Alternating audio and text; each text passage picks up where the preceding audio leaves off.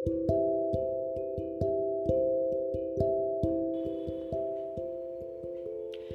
నేస్తాలు. ఈరోజు మీకు తిరుమలలో జరిగే పూజా కార్యక్రమాల గురించి చెప్తాను. వినండి. ఋషి వైకానసుడు ప్రతిపాదించిన అతని శిష్యులు అత్రి భృగు మరీచి కశ్యపు కొనసాగించిన వైకానస ఆగమ ఆరాధన సాంప్రదాయాన్ని ఈ ఆలయంలో అనుసరిస్తుంది. హిందూ మతం యొక్క ప్రధాన సాంప్రదాయాలలో ఒకటైన ఇది ప్రధానంగా విష్ణువును అతని అనుబంధ అవతారాలను పరమ దేవుడిగా ఆరాధిస్తుంది. దీని ప్రకారం విష్ణువుకి రోజుకు ఆరుసార్లు పూజలు చేయాలి. వీటిలో కనీసం ఒక పూజ తప్పనిసరి. దీనిని ఆగమ పరిభాషలో షట్కాల పూజ అని అంటారు.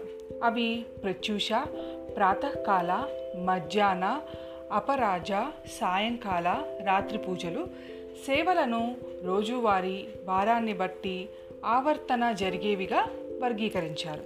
ఆలయంలోని రోజువారీ సేవలలో సుప్రభాత సేవ తోమాల సేవ అర్చన కళ్యాణోత్సవం డోలోత్సవం అంటే ఊంజల సేవ ఆర్జిత బ్రహ్మోత్సవం ఆర్జిత వసంతోత్సవం సహస్ర దీపాలంకరణ ఏకాంత సేవ ఉన్నాయి.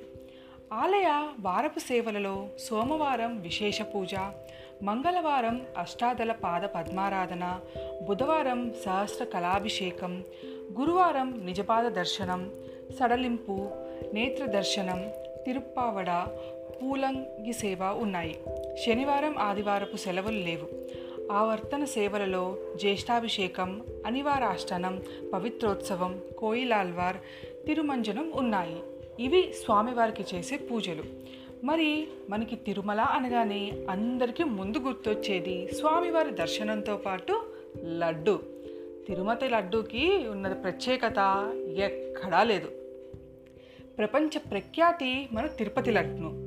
తిరుమల ఆలయంలో ప్రసాదంగా ఇస్తారు. తిరుపతి లడ్డుకు భౌగోళిక సూచిక గుర్తింపు లభించింది. దీని వలన తిరుమల తిరుపతి దేవస్థానం మాత్రమే తయారు చేయడానికి లేదా విక్రయించడానికి అర్హమైన గుర్తింపు పొందింది. అనేక ఇతర ప్రసాదాలను వెంకటేశ్వరునికి అర్పిస్తారు. వాటిని అన్నప్రసాదాలు పన్యారములుగా విభజించారు. అన్నప్రసాదాలలో చక్కెర పొంగలి అంటే తీపిది పులిహోర మిరియాల పొంగలి కదంబం దద్దోజనం ఉన్నాయి.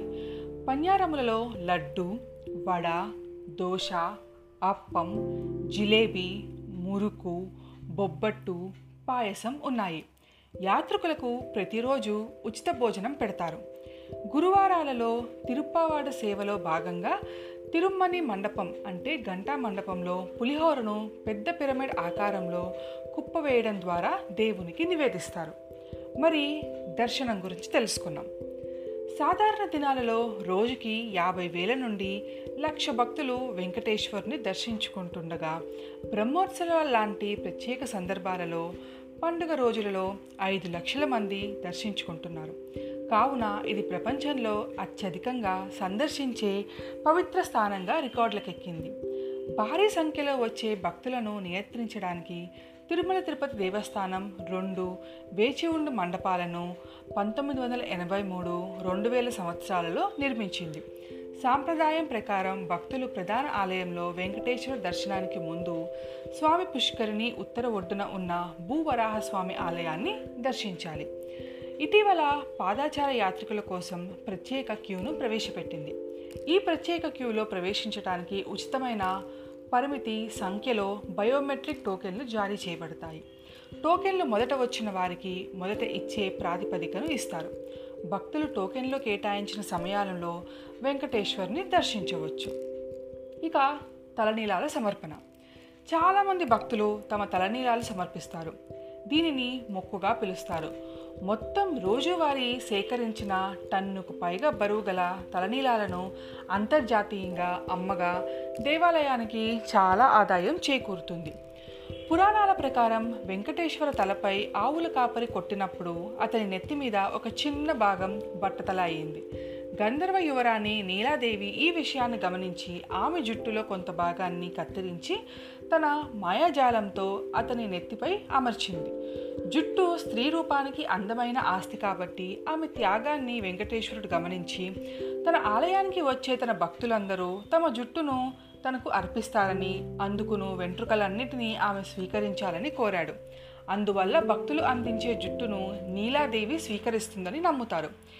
ఏడు కొండలలో ఒకటైన నీలాద్రి అనే కొండకు ఆమె పేరు పెట్టారు. సాంప్రదాయకంగా తలనీలాలు తీసే మంగళ్ళు మగవారు స్త్రీ భక్తులు ఆడమంగల్ని ప్రవేశపెట్టమని కోరిక తొలుక విఫలమయ్యింది. కగ్గనపల్లి రాధాదేవి నేతృత్వంలో నిరసన తర్వాత ఆలయం మహిళా మంగళ్ళను నియమించింది. దేవిని దీనిని రెండు వేల పదిహేడులో ఆంధ్రప్రదేశ్ గుర్తించబడగా రెండు వేల పంతొమ్మిదిలో భారత రాష్ట్రపతి నారీ శక్తి పురస్కార్తో సన్మానించబడింది. హుండీ స్థల పురాణం ప్రకారం శ్రీనివాసుడు పద్మావతితో వివాహ ఖర్చులకు కుబేరుడి నుండి ఒక కోటి పద్నాలుగు లక్షల బంగారు నాణాలను అప్పుగా పొంది దేవశిల్పి విశ్వకర్మను శేషాద్రి కొండపై స్వర్గాన్ని సృష్టించమని కోరతాడు. ఆ తన భక్తులు సమర్పించే వాటితో చెల్లించుతానని చెప్తాడు. భక్తులు హుండీలో వేసే ధనం విలువైన ఆభరణాలు రోజుకి రెండు పాయింట్ రెండు ఐదు కోట్ల రూపాయల వరకు ఉండవచ్చు. తులాభారం. తులాభారం సాంప్రదాయంలో ఒక భక్తుడు తన బరువుతో సమాన బరువు తూగే చక్కెర బెల్లం తులసి ఆకులు అరటి బంగారం నాణాలు సమర్పిస్తారు. నవజాత శిశువులు లేదా పిల్లలతో ఈ కార్యక్రమం ఎక్కువగా జరుగుతూ ఉంటుంది. నేస్తాలు. ఇవాళ మరి ఏడవ రోజు. స్వామివారు ఏ వాహనంలో వస్తున్నారో తెలుసా? సూర్యప్రభ వాహనం. ఏడో రోజు ఉదయం మలయప్ప స్వామి సూర్యప్రభ వాహనంలో ఊరేగుతారు. స్వామి రథసారథి అనూరుడు ఆ రోజు ఆదిత్యుని రూపంలో సారథ్యం వహిస్తాడు.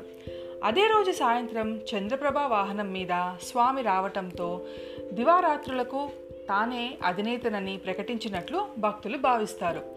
చంద్రప్రభ వాహనం మీద వచ్చే స్వామి చంద్రప్రభలకు ప్రతీకలైన తెలుపు వస్త్రాలు తెల్లని పుష్పాలు మాలలు ధరించడం విశేషం. మరి ఆ స్వామివారి ఆశీస్సులు మీ అందరికీ ఉండాలని కోరుకుంటూ మళ్ళీ రేపు కలుసుకుందాం మీ జావిల్లి.